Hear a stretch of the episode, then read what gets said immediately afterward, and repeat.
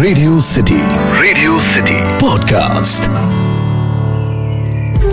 Radio City पर कहानी पौराणिक भारत की। रावण में भले ही लाख बुराइयाँ हों लेकिन फिर भी अगर दुनिया के सबसे बड़े विद्वानों की एक लिस्ट बनाया जाए तो उसमें रावण का नाम सबसे ऊपर के नामों में शामिल होगा।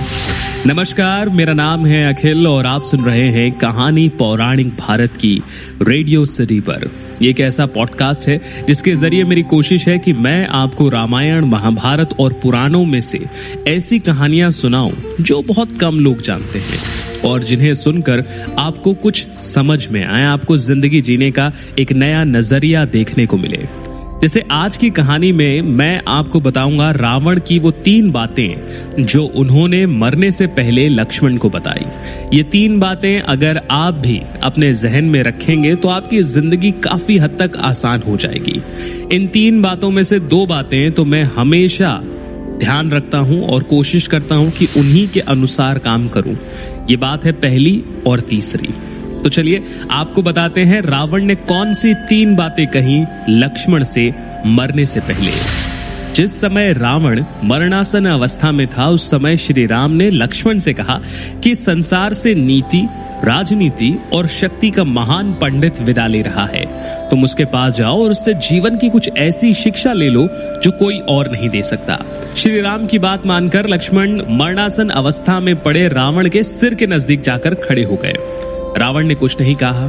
लक्ष्मण जी वापस राम जी के पास लौट कर आए। तब राम जी ने उनसे कहा कि यदि किसी से ज्ञान की प्राप्ति करनी हो तो उसके चरणों के पास खड़ा होना चाहिए, ना कि सिर की ओर। ये बात सुनकर लक्ष्मण वापस गए और रावण के पैरों के पास खड़े हो गए। उस समय महापंडित रावण ने लक्ष्मण को तीन बातें बताई, जो जीवन में सफलता की कुंजी है। पहली बात जो रावण ने लक्ष्मण को बताई वो ये थी कि शुभ कार्य जितनी जल्दी हो सके, उतना जल्दी उसे कर डालना चाहिए। और अशुभ को जितना टाल सको, टाल देना चाहिए। यानी सुभष्य शीघ्रम। मैंने राम जी को पहचाना नहीं और उनकी शरण में आने में देरी कर दी, जिस वजह से मेरी ये हालत हुई। रावण ने जो दूसरी बात बताई लक्ष्मण को, वो था कि अपने प्रतिद्वंदी, अपने शत्रु को कभी भी अपने से छोटा मत समझो। ये भूल रावण ने स्वयं की। रावण ने कहा कि जिन्हें मैंने साधारण वानर और भालू समझा, उन्होंने मेरी पूरी सेना को नष्ट कर दिया। मैंने जब ब्रह्मा जी से अमरता का वरदान मांगा था, तब मनुष्य और वानर के अतिरिक्त कोई मेरा वध ना कर सके ऐसा कहा था, क्योंकि मैं मनुष्य और वानर को तुच्छ समझता था और यही मेरी गलती थी।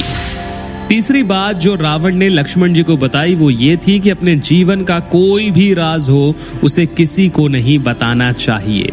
मैंने अपनी मृत्यु का राज, अपने भाई विभीषण को बताया और मैं यहाँ चूक गया। और ये मेरे जीवन की सबसे बड़ी गलती थी। तो मुझे ऐसा लगता है कि आपको भी ये तीनों बातें हमेशा ध्यान में रखनी चाहिए। अगर कोई अच्छा काम हो तो उसे तुरंत कर लेना चाहिए। अगर आपका कोई प्रतिद्वंदी है, आपके पढ़ाई के क्षेत्र में, बिज़नेस के क्षेत्र में, या नॉर्मल लाइफ में तो उसे कभी भी छोटा मत समझिए।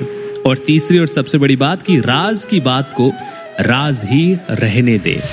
तो आज की कहानी में सिर्फ़ इतना ही। बहुत जल्दी मैं आपके लिए और भी कहानियाँ लेकर आऊँगा रेडियो सिटी पर कहानी पौराणिक भारत की में। तब तक अपना ध्यान रखिए, सुनते रहिए। रग रग में दौड़े सिटी। रेडियो सिटी पर कहानी पौराणिक भारत की।